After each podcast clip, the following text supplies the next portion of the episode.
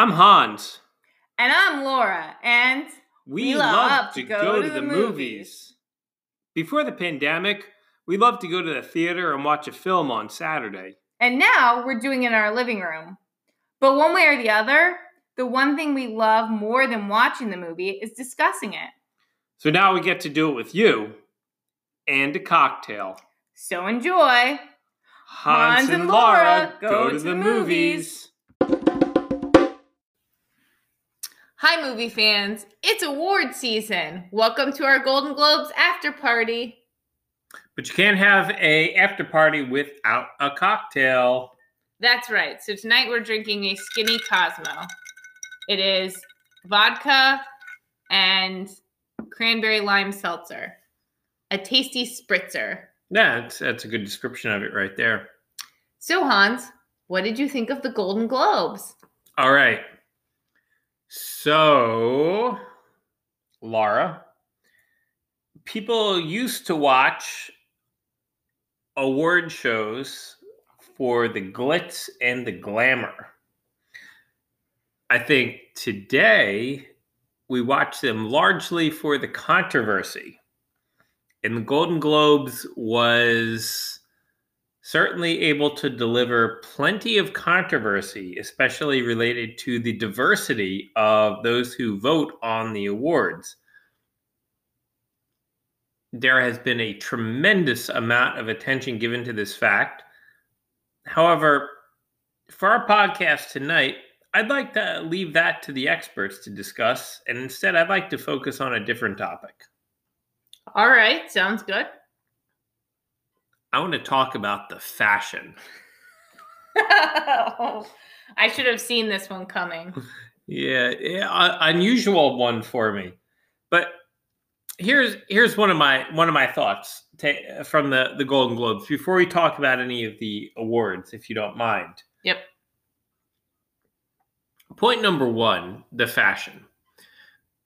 I felt that it was extraordinarily disappointing to see the way that many of the um, the individuals in the movie industry, the the the actors, are prime targets, and the directors, maybe not as much as the actors, but still very much so.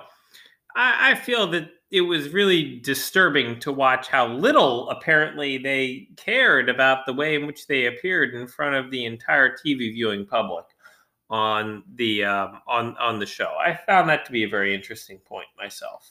Well, okay, so I will say two things about that. Please, I will say that number one, I think the Golden Globes is sort of known to be a little bit more party and a little bit and more fun and a little bit less serious glitz and glamour than Mm. some of the other award shows. fair enough. That's a good point. It's true. And so I think that perhaps maybe some people thought that given that things were being done virtually, it would be kind of fun to play up the virtual nature, the Zoom world, Yeah, the fact that we're, you know, probably all living in our pajamas, whether Yeah. or not we want to admit it. So Well, I do think there could be an element there. sure. Um, I think the other thing to say is there were people that did get quite dressed up um, for the show. I saw yeah. uh, several photographs that were taken sort of as red carpet stand-ins by Yeah. the, you know, the the person that you know help put together the outfit. The the designer. No, no, no. The designer doesn't do that. I, I forget. There's a specific name for people that do Mm. this. But anyway, the point is, is that um, one way or the other, or maybe it wasn't the designer. Whoever. Many of these celebrities, especially the women, were wearing quite Yeah. stunning gowns. I think one. Well, of, my criticism would largely fall upon the men in this category, unquestionably about that. Yeah. Well, I mean, in addition to that point, the other point is is that you simply can't tell how nice a ball gown or not, or an evening gown is probably or a cocktail dress is when the person is sitting on the couch behind a Zoom camera. Well, no, no, but this actually, in some respects, I think brings me to my second point. If you don't mind, if you will allow me to indulge, indulge in my Indulge, in my my means, viewpoints indulge. of the of the award show, which is which is that I also found it to be rather shocking how poorly adapted movie stars slash actors are to a web conference slash Zoom based environment in which you are performing for a camera. Uh, this past year, I think we have all learned a great deal about what it means to have a meal No. or a meeting I'm or gonna I'm gonna stop you right here. stop me.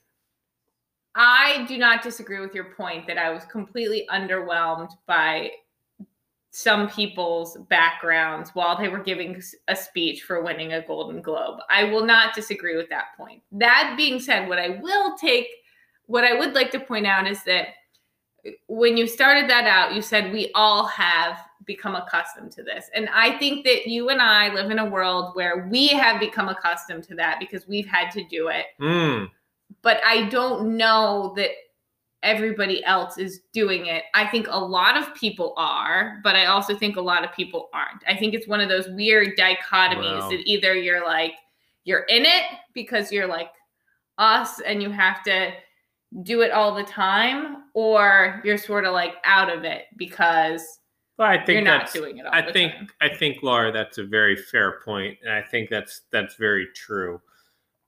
However, however, I do feel that a screen actor would perhaps fall into the category of people who I would expect to perhaps be slightly better than myself at being able to, shall we say, perform in front of a camera, even if that was a web camera.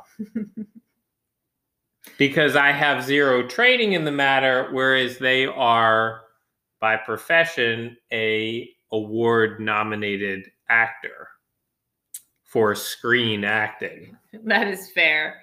I was. I will say, if you have made your point, I I will I will go on to my synopsis of the event, which is that Please do and save me and our audience from myself.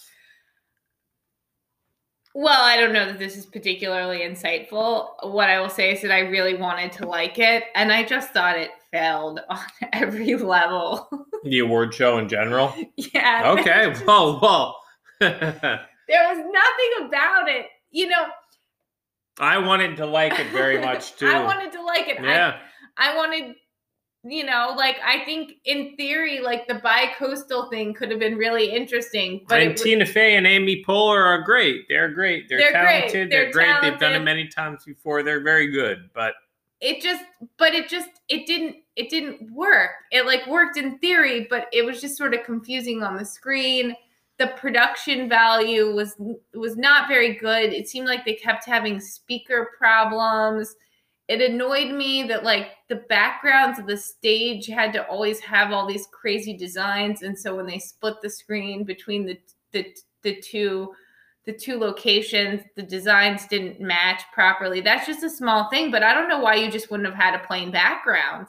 well, I mean, I think that's one of the things that I'm suggesting with with some of my comments, Laura. And I don't mean to to hijack this again, but but you know, a, a year ago, I had not not ever recorded myself or broadcast myself to anyone using a virtual background or a live background or anything like that. Now I have, and I've given a great deal of consideration to things like backgrounds and lighting and you know the the a- angle of my camera during meetings and the the fact that that while I may not be particularly professional with that, shall shall we say, many people who are watching this show have gained a great deal of experience just by trial and error with playing around with these things in their personal and professional lives. I, I expected better Yeah. from those who are actually professionals at this. Yeah, I mean, I think that was the thing. It seemed like it was very confusing to the people that won when exactly they should start their speeches. I think that was sort of like Why? Why Right. is that confusing? right, like why were they not briefed? Why were they not given some sort of signal or something? I don't know. And I also it seemed like maybe the nominees were forced into some sort of like breakout room together which we could all watch in which they were talking to each other and we were watching them talking to each other and it just sort of felt like I was at some sort of corporate training session where I was put in a breakout room and no one actually wanted to hang out with each other. I know, right? And that's the problem Yeah. right there is that is that it does it just doesn't make sense. If I end up watching this and feeling like like they're doing approximately a 10% better job than I would have at this, that really makes me wonder why on earth are these the people who are the uh, the the movie actors and producers and directors and award show designers Right. uh, when we have all gone from literally like negative 100 Right. to nearly this level in the past year Right. ourselves Yeah. with much less technology. Yeah, I mean, I think it was overall just disappointing. And then, you know, I think there's also something else to it, which I think we saw this with sports as well, which is that it seems like as a member of the audience, I should have just been foaming at the mouth for an event like this, something to watch on TV that was actually timely and exciting and was something that I cared about. I hear a butt coming. Well, I mean, I think it's like the same thing that sort of happened with sports is like it was there was sort of like this sense that like people are at home, just just give them something to watch and they'll they'll be excited to watch it. But but like I mean I just that's not the reality of the situation. I don't know why. I can't exactly explain that phenomenon, but I think it's true. I mean, ratings were way down for for this, and ratings were ratings were way down for the Super Bowl, and for have been for sports in general. I just think there's like a different appetite, and so I think they really just missed the mark by not doing something. Maybe it's sort of an uncanny valley, right? Like we're living in a different world right now. So if you try to give us the same thing or like something close to what we would have in the real world, it's like, but it's neither here nor there. It's not the world we used to live in. It's not the world we're living in now. It's just sort of in the middle. yeah. And I think maybe that's what this was. Well, you know, Laura, I think that that's very true, and and and here's one of the reasons why I'm willing to be critical about this is just because I feel that the uh, the entertainment industry is the imagination for the country, or maybe the culture, right? In in many ways, and if what you provide to us is a realization of our imagination I kind of expect that in a time when we've all had to innovate and imagine in new ways, I'd like you to step up and provide more, perhaps, Yeah. for all of us Yeah. in the way that that I think that that we we turn to you to in our normal lives as well. So in a abnormal year, the fact that you kind of couldn't do better than us and maybe even did worse than us in imagining how this could be and imagining a different way of doing things, I, I find that disappointing because that's what this industry is all about. It's about imagination. It's about what we can be. It's about what we can do. It's about what we want to be Yeah. and we, what we want to see, and to be able to articulate that for us ahead of time. Um, and that's why we love our media in many ways, I believe. Yeah. I would agree with you about all that. Should we talk about the third and final problem? Uh, we probably should, which I'm not sure what it is, but eventually we have to get to the movies themselves. Well, my third and final problem is the movies. itself. Okay. All right. Let's put it out there.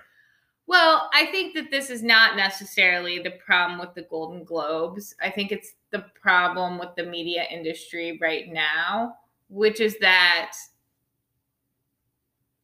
we have seen a lot of movies in 2020 Mm-hmm. slash early 2021 considering we have not been to a movie theater Right. and considering that it's been a little bit of a quiet year for film Yes. that being said how many of the films that were nominated had we seen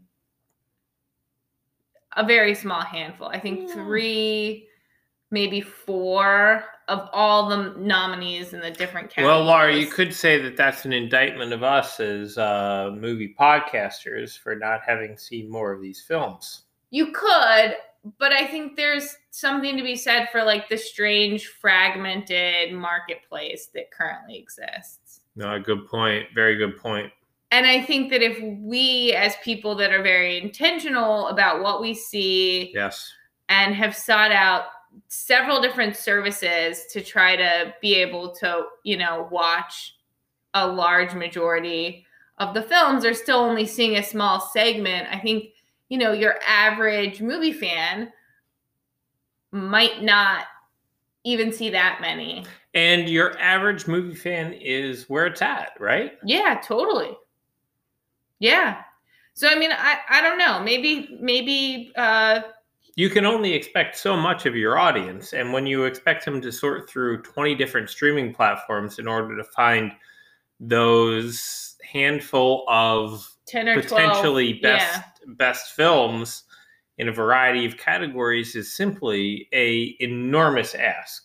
Yeah, I think I think so, especially when they're not getting wide release Right. in a movie theater. I mean, And and conversely to your point, no wide release in a virtual format either. right.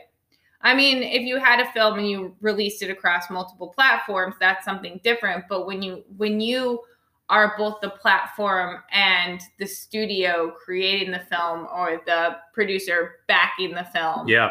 then I just think that in many ways it's problematic when you want to talk about what is the best or maybe maybe this is just a time and place where we have to start really questioning what best means Oh yeah, and I, I think that's a fair that's that's certainly a fair point. Almost worth a, a whole other podcast on the topic of best, yeah right? Um, and and I think that's really interesting. I, I think you you bring up a great point there, Laura. That it, I think that this this really does demonstrate the broken nature of the system in a in, in of the streaming of the streaming platform system, which is something that I I have little little patience for at this point in time.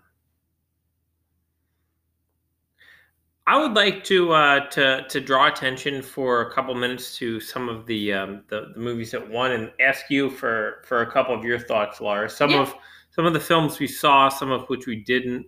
Um, certainly, Minari was a film that we we haven't seen yet, and that I think that that is certainly one that's that's sort of uh, hovered a little bit on our agenda, but that until list, yeah. until very recently had not sort of percolated to the top top in large part because of the streaming platform situation of which you described yeah um, very well. Eh, I, but but but in addition to that, I, I suppose we've we've sort of flirted with watching Nomad Nomadland many times and have not watched it. no man landia right No, I think it's just? Nomadland. Oh, Yeah, okay, yeah, I, I believe that. Yeah, and and and so we, we can't comment to these. I'm quite sure that there will be forthcoming podcasts addressing uh, addressing some of these films, but but I would like to mention some of those that we have seen. For instance, um, for instance, Borat won for the the best picture in the comedy musical, Uh, category, and also, um, pardon me for mm, forgetting the name of the actor. Rosam- oh. rosamund pike for i care won for i care a lot Thank you. Pardon me and credit Laura. Uh, and that's why this is a two person podcast, right? I, um, so, so, so right there. So I'm, I'm kind of curious about your, your thoughts about both of those points. Um, okay, so I thought Rosamund Pike was great. I was actually in the Yeah. movie, I was actually pretty happy that she had won. Um, again, I hadn't seen all the other performances, but I was really um fairly moved by her performance. So Mhm. I thought she absolutely, you know, deserved the award Yeah. her performance was great. I think somebody else that we didn't mention on was um Chadwick um I was going to bring him up. Yeah. Boseman. Yeah. Chad, Chadwick Boseman. Chadwick Boseman for his um his role in Ma Ma Rainey's Belt. Black Bottom. Um, and I absolutely thought he stole the show in that film as well, and definitely deserved to win. So I think I think that they had, you know, that those were two examples where, from as far as I can tell, tell Uh-huh. Um, they deserved their both their Yeah. nominations and their wins. Um, you know, Borat Borat's tough. I thought, you know, I think I think we both sort of felt like it fell a little flat. I did. I, I can't say that I necessarily um saw a stronger, Well, so I wonder a little bit because but again, that's from my experience. Well, you know, and maybe I would feel differently had the first movie not been so funny and had this movie not completely surprised me. But like what about Eurovision? Oh, Laura. Well, you know, here's a question that I have about that. I'm not sure if Eurovision was released in 2020 or at the end of 2019. I think it was in 2020. If it was 2020, I would give the I would hands down give it to Eurovision, and I feel that Eurovision was robbed. But without being able to say that with confidence, I am um, I'm uncertain. But I certainly I certainly would agree with you. If uh, if if Eurovision was released in 2020, then it was certainly robbed. Yeah, I think it might have been because I think I might have heard or read something about the music, perhaps putting it in the running um, for some sort of award.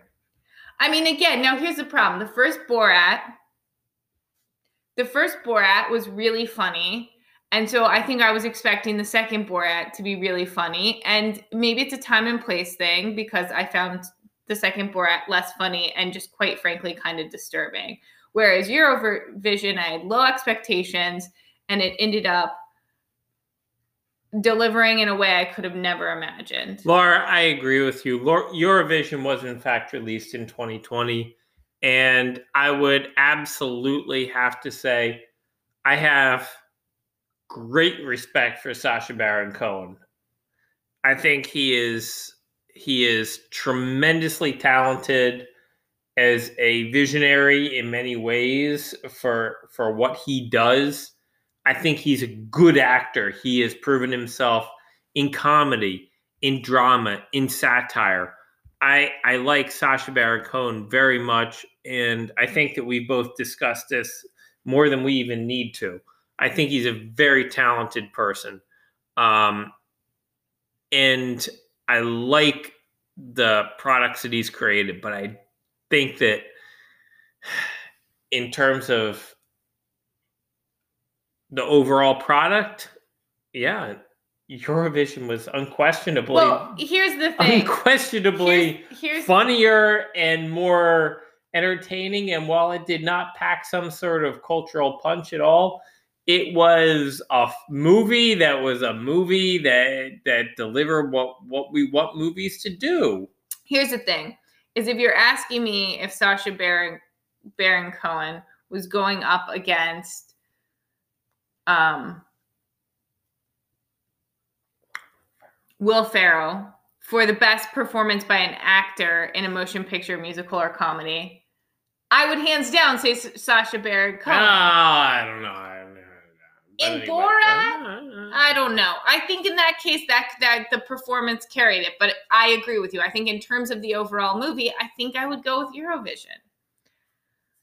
Hey, if you were to say like the best performance of an actor slash producer slash facilitator slash designer of the show of the of the movie slash Right. you know maybe not exactly director but i mean like like visionary behind the whole project like yeah you know this yeah, yes borat Sacha baron cohen but uh, and, uh, yeah I, I- I think that's a I, I that that's it's a it's a tough one there Yeah.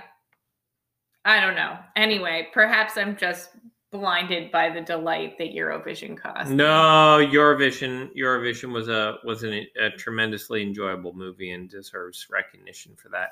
Yeah, I, I think that um, you know, I, I think that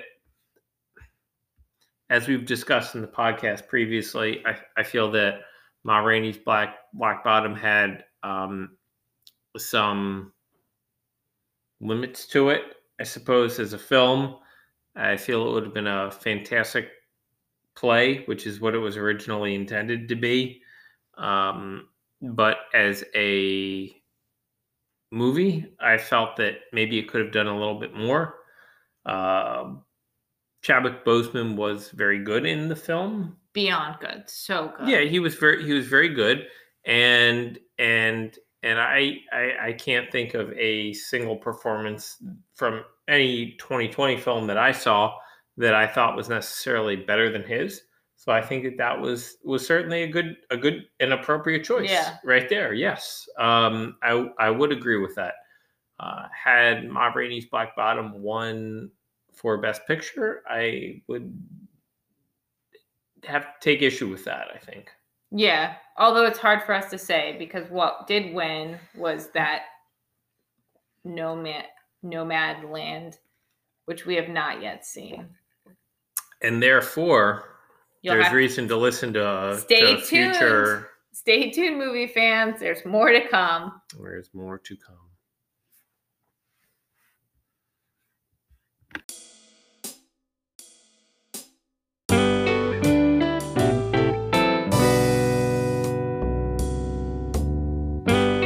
Everybody's entitled to their opinion. Everybody's entitled to their thoughts. Everybody's entitled